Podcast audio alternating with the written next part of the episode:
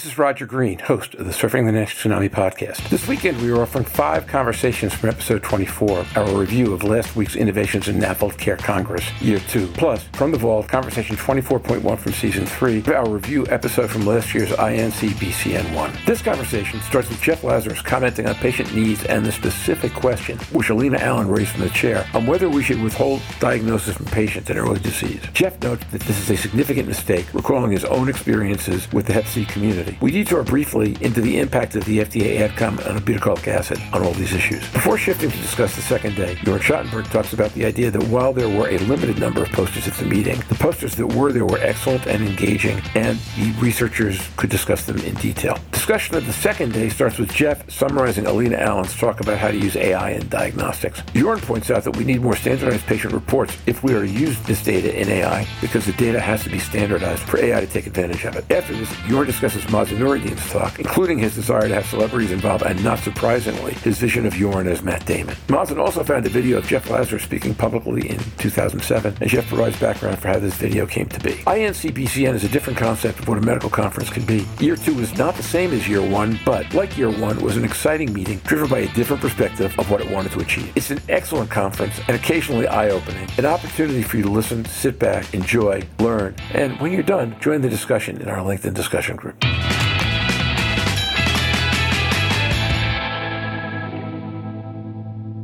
I want to jump past the patient organizing session with a brief comment from you folks if you want to, and then I want to move on to the next day. Jeffrey Lazarus. I would just add that, as always, it was good to hear from the patients. Alina Allen was chairing, and she asked very directly in response to, I guess, maybe a small debate going on in liver Twitter should people be diagnosed earlier and do the harms outweigh the benefits? And it, the speaker, you know, the patient was very adamant that people have a right to know, they want to know, and it gives them the opportunity to, to do something about it. They should not wait until they're in more of an advanced stage. It's similar to a discussion I had a couple months ago where those with F1 were referred to as having a healthy liver. I understand how that could be seen from a hepatologist, but we had these discussions with hepatitis C here in, in Copenhagen at the University Hospital where I was told you don't have an F3 or F4. This is maybe six, seven years ago. You shouldn't be treated. Um, people live with viruses all the time, and Denmark ended up being one of the last countries in Europe to remove their reimbursement restrictions. They were hugely mistaken for, for so many reasons, including onward transmission. And it's the same thing. We've heard it from the patients. We know that people should be diagnosed early, provided the information they need so they can do something about it. Most of them we know will be overweight, they may have diabetes, so they will be in care, they will have other issues going on, and they should be aware of this. We shouldn't be keeping it a secret um, from them, as some hepatologists have been proposing lately. Point well taken, and I think really important. Remembering that we're coming a week after the FDA in the U.S. shot down obeticholic acid, which, as Jorn pointed out when we discussed this on podcast, denied hepatologists the chance to sit with patients and say, I have an option for you? I think they have a lot of options. They just don't have a specific NASH drug. I mean, they have to then think out of the box. So, what about nutrition? What about lifestyle? What can they do to do a better job at getting patients to adhere to lifestyle interventions? It's a big setback for the field, but there's still things people can do. We are where well, we are.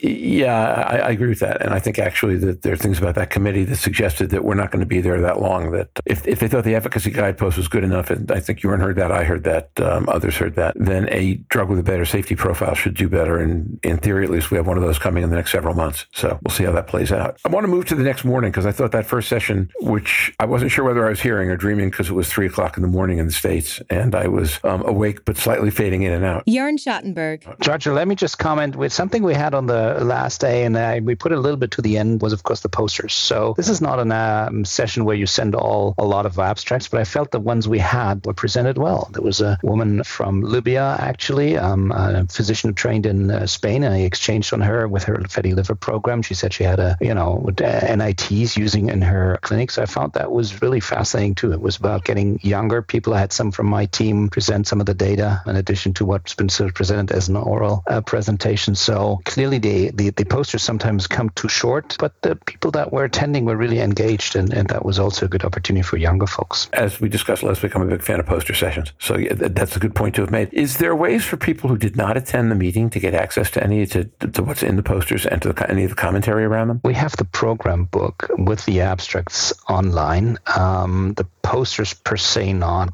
online posted. Maybe something to take into the future. Maybe an important note. And I thought a couple of those posters. I did not get to obviously hear any of them described, but I was looking at them uh, Friday afternoon when I was completely compos mentis because it wasn't three in the morning, and I thought some of them were really pretty spectacular. All right, so going to Saturday morning, first session diagnostics? I think the theme of that morning, which was kicked off by, by Dr. Alina Allen at the Mayo Clinic, was Are we going to be able to use artificial intelligence to diagnose? Can we get the kinds of profiles analyzed? What are the advantages of AI over logistic regression studies? So, you know, she really walked us through what was meant by AI, which has been around for a long time, as she reminded us from the 1950s, but how we need to really give this a think think in terms of, of diagnostics. I don't know if Jörn wants to comment on that or on Dr. Mazen Noureddin's entertaining session, her talk that came just after that.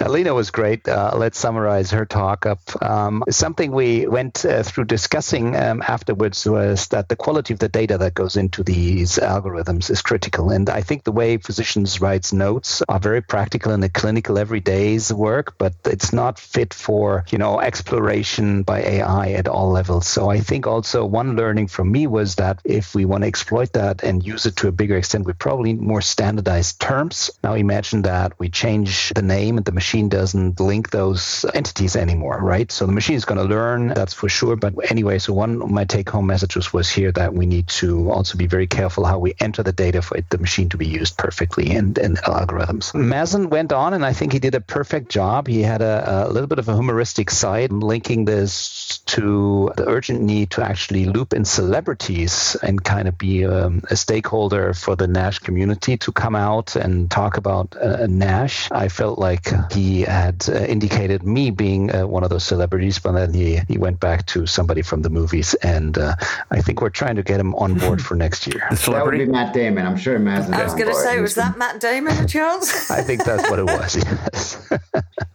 he, he, he did a great job. I'm shocked, shocked that Mazen would talk about you and Matt Damon in the same breath publicly. You know, the other thing, like never happened the other thing he pulled out was, of course, a young Lazarus who did uh, elegantly uh, did an online recording for raising awareness, and I believe it was uh, HIV, Jeff. And it also reminded us that we really have to, at multiple levels, step up and really bring out the word about this disease and advanced disease, and, and, and actually social media, as Jeff does so well, is one of the momentums here. Yeah, that was he found an old video from 2007 when I gave the first talk in Europe in the community about hepatitis C. It was with the Correlation Network, and he caught me on the second round when I, after I was done with the interview, the community group mentioned that they had f- forgot to turn on the camera. So then we did the whole thing again. So that was that interview where we were telling them about hepatitis C since they were so focused on HIV and realizing that as antiretroviral therapy became available to people who injected drugs, um, they had to address their hepatitis C or they would have another set of problems. James Joyce once famously said about the novel Finnegan's Wake, the first page took me 17 years to write. It should take you a lifetime to read it. This is going to be the Cliff Notes version of 17 years of Finnegan's Wake. We've got 10 minutes for you folks to cover what you think were the high points of Saturday. And I might have a question at the end of that if we have time. So, what on Saturday do you think were the most important things that happened in what was really an action filled day? Oh, there's more to come.